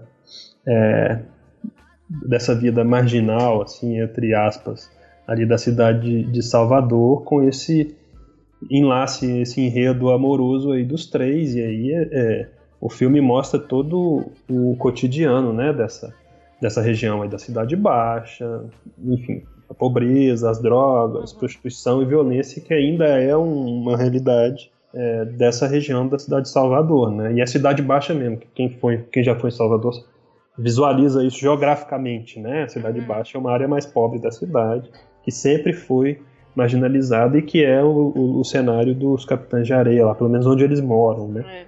Quando eles vão praticar os furtos, eles saíram da Cidade Baixa para Cidade Alta. Então, um filme de 2005 que tem Lázaro Ramos, Wagner Moura, Alice Braga, então não precisa falar mais nada, né? É um filme bem legal de se ver. E o livro é o livro que eu li quando eu fui para Salvador, E fui lá na casa do Jorge Amado, no Rio Vermelho, que chama Casa do Rio Vermelho. Quem escreveu foi a esposa do Jorge Amado, Zélia Gattai. E é um livro de memórias, assim, bem bonito, bem interessante.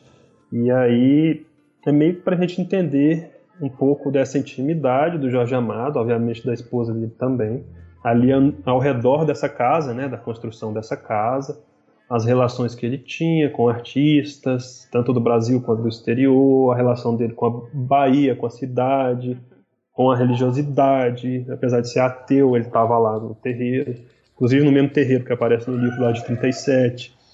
Então, todos esses elementos que constroem esse universo do Jorge Amado, que a gente vê nos seus livros, a gente entende muito bem lendo esse livro de memórias aí da Zélia Gattai.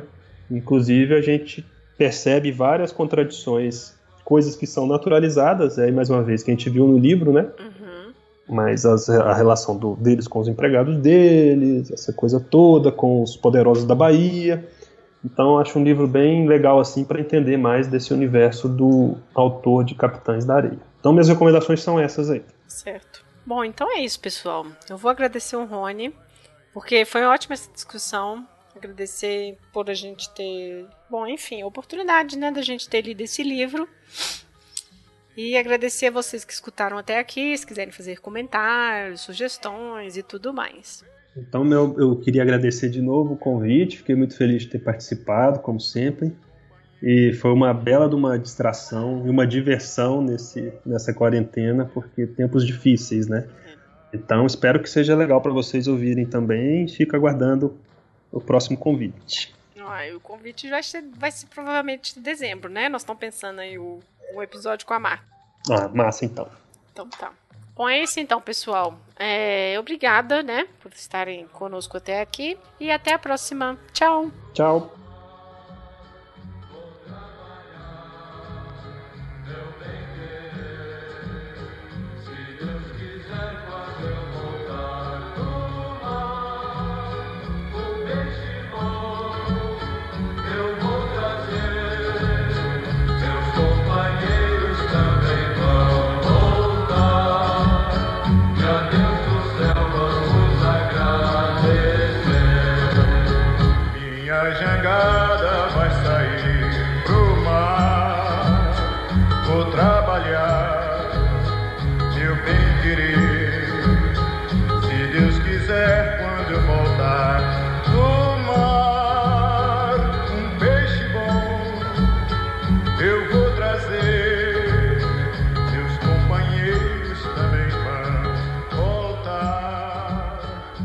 Deus do céu, vamos agradecer.